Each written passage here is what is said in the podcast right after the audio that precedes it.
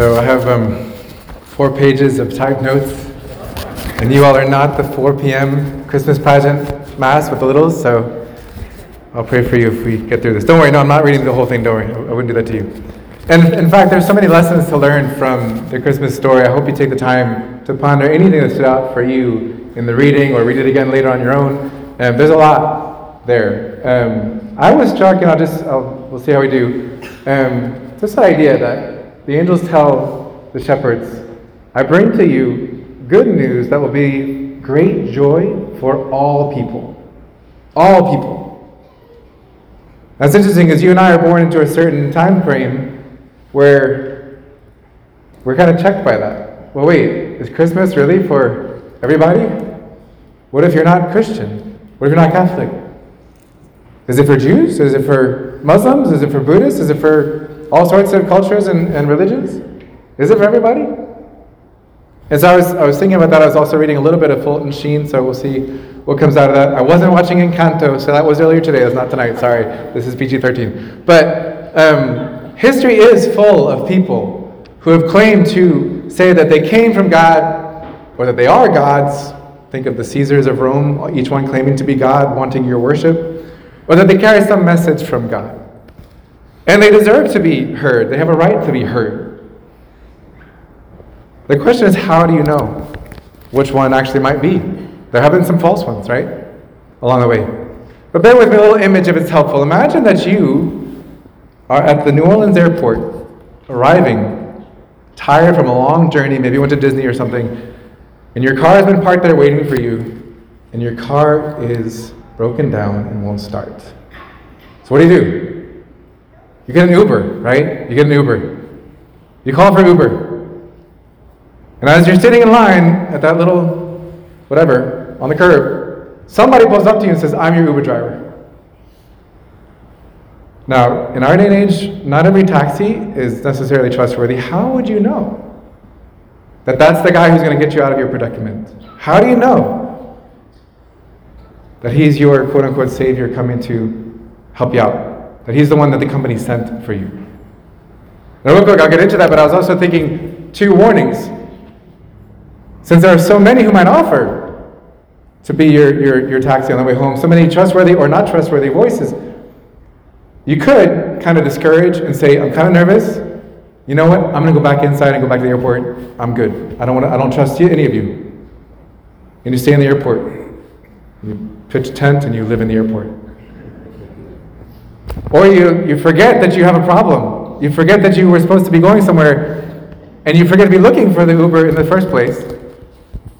You're not keeping watch. And so you're inside at the bar, and the Uber comes, and the Uber goes, and you missed. So don't do that. But how would you know? What I appreciate about Uber is that Uber, what do they do, right? Before the guy even gets there, what happens? You get an email, and maybe even a text message, and like six other confirmations if you want them, telling you what kind of car? What color car? Which license plate number? The name of the driver? Maybe some other details. I'm scared to ask. Good. All sorts of detailed descriptions ahead of time before he comes so that you know what to look for when he gets there, or she. What I appreciate is that one of the things that makes Jesus Christ stand out, because sometimes in our day and age and in the education you and I probably had in the last several decades, we would tend to say, oh, Jesus, one more great prophet among many great prophets. And they all kind of said the same thing Mohammed, Confucius, Lao Tse, Taoism, George Washington. What's her name? Father Michael's homily that everyone's told me about. Taylor Swift. Taylor Swift. Come on, everybody follows Taylor Swift. Come on. Even Father Michael was a Swiftie. Okay. How would you know? What's interesting is um, Jesus is the only one, the only one whose credentials were not only the fruits of what he said or the test of time. Like all the others, they could say good things and you could wait and see, well, is that good wisdom, bad wisdom? His was not only post history, like what happened after to prove. But there was a pre history. He had letters of credibility ahead of time. And we've just spent the last 30 something days of Advent reading over so many things that were written about the Christ for hundreds and hundreds of years of testimony. When you think about forensics, like, does it match? Is that the right one? There's so many little things that all come together. They're not necessarily perfect, it's not mathematics. But all together, it's like, oh no, that's the guy. No doubt. No hesitation. We know where he's going to be born. We know what he's going to do. We know that how he's going to die. We know he's going to be rejected. We know he's going to be the one chosen, the one put in charge of all of God's mysteries and ministries. We know he's going to look something like the Old Testament figures, like Joseph or Abraham laying down the life of his son Isaac. We know these things. We've been reading about them. So we don't have to doubt. When Jesus came, he did not just say, Let the fruits of my work speak for themselves. He also said, Search the scriptures. They speak about me. He knew who he was, and he knew what had been written about him. I was actually struck just to couple, take a couple highlights just from the Jewish scriptures, the Old Testament. We read about the sign of Ahaz, right? Isaiah says to King Ahaz, Ask God for a sign that you're going to be saved. Y'all remember what the sign was going to be? Ahaz didn't ask, by the way. Ahaz says, I will not tempt the Lord. And Isaiah says, This will be a sign for you. The virgin shall be what? With child. The virgin shall be with child, and you shall name him, call his name Emmanuel. Now, what's fascinating for me about Ahaz is that not only did he not, not ask for the sign, he also didn't do what God told him to do. And therefore, he lost. And for a while, Israel became the, the vassal in another country. And yet, they still kept that promise as if it hadn't been discarded because Ahaz ignored it. In its own right, it was a promise for Ahaz. And yet, in a bigger picture, they held on to it, they passed it on, and you and I just read it for the last few weeks because that sign was still going to be a sign. And tonight, indeed, I'm pointing over here, she's over there. The virgin has conceived and born a son. And that was the sign for us if we knew how to receive it. Ahaz didn't. Have we learned? Even this morning, at this past Sunday, this, this weekend's liturgy, the promise to David that David wants to build a house for God, and God says, I will establish a house for you, a dynasty and a kingdom which will have no end. Promise to King David. You know how long that promise lasted for David? Not even two generations.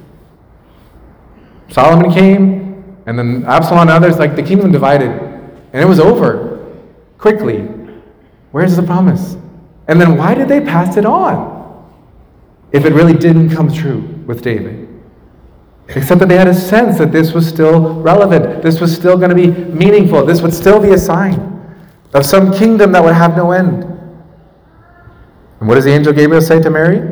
He will be called Son of the Most High, and of his kingdom there will be no end. This is the one promised, if we have eyes to receive it and ears to hear. What's even more fascinating to me what if I'm Chinese in 0 BC AD? Is 0 AD or BC, by the way? Anyway, what if I'm Chinese? What if I'm not Christian or Catholic or Jewish? And then you're not the four o'clock mass, so I'm going to read a little bit, but not too much, don't worry. Because um, my, my throat's dying. But watch this. I'm fascinated by this. I love history, by the way. So Tacitus, Roman historian, not Christian, not Jewish, not even liking the Christian sect that was arriving to Rome in early AD. And he's writing around the time, I don't know, 60, 70, 100 AD, really early on. And he talks, it talks about that people were generally, this is a quote from Tacitus, people have generally been persuaded in the faith of the ancient prophecies of the Jews that the East was to prevail, that from Judea was to come the master and ruler of the world. Now, what's fascinating is Tacitus thinks this is about Emperor Vespasian who conquered the Roman people and came back to Rome from Judea as the ruler of the world. But then Vespasian died. But it still holds true, even though it's not from the Jewish scriptures, that from Judea would come the ruler of the world. Thank you, Tacitus. Suetonius, another one with Tacitus. They both recognize this, these references who they think is Vespasian, but there are other, it's amazing how it comes true more in Christ. People were attentive to the Jews, waiting for the one promised to come. Around the time of Julius Caesar, a little before that, Cicero says, quote, about the, the pagan prophecies, King, a king whom we must recognize to be saved? To what man and to what period of time do these predictions point? Cicero's asking the question because everyone had heard the question. Barely decades before the answer was about to arrive. Virgil, a little later, writing for Augustus Caesar, writes, thinking about Augustus as this coming boy, child of God, a chaste woman smiling on her infant boy with whom the old age would pass away. He thinks he's writing for Augustus. Augustus died, and he certainly wasn't son of a god. But even he knew the idea of a virgin looking upon her son was going to be something important. And lastly, at least for me, China. The Annals of the Celestial Empire, written way before Jesus got to China, the Christianity got to China, says In the 24th year of the Chao Wang, I don't think I said that right, of the dynasty of the Chu, on the eighth day of the fourth moon, a light appeared in the southwest. You would think it'd be the east, but where's China? It's too far, so they're looking west to Jerusalem, which illumined, this light illumined the king's palace the monarch, struck by its splendor of this light, asked the wise men, the sages. They showed him books in which this prodigy signified the appearance of the great Holy One of the West, whose religion was to be introduced into their country. Little footnote a Chinese document dating back to around 30 AD. When did Jesus die? 30 something AD, right? Referring to an eclipse that took place. Yin and yang have mistakenly switched, right? Eclipse, the moon in front of the sun. And the sun and moon were eclipsed. The sins of all the people are now on one man. Pardon is proclaimed to all under heaven. This is Chinese culture. I want to say, like, you're waiting for the Uber, the Savior to come. What if I'm not Jewish? What if I didn't get the memo? Check your archives in your own culture. It might be there hidden. Maybe you didn't realize it when you read it. But it's there for those who want to find it. And I guess that's my point because there's so much. Even if you're a, a Disney fan, come on, Moana, right? I mean, it's its own story in its own right. But if Thomas had come, Thomas the apostle had come to me, Moana fan, and say, "You know that movie you love so much? Let me tell you the real story." He could have used my own culture, my own understanding, my own favorite stuff that helped resonate with me, helped prepare me for the true story that was, was coming the one who was to come. So I don't know if that matters to you guys, but I found it fascinating because, like, we don't need to be intimidated by the fact that maybe maybe my religion's not the right one. Maybe Jesus isn't the Savior. How do I know? Well, all other religions and cultures, even the Aztecs and Maya, which you can look up on your own, they didn't really, they had expectations that were not completed. They were waiting, the Aztecs were waiting for their God to return to them. They knew someone was coming.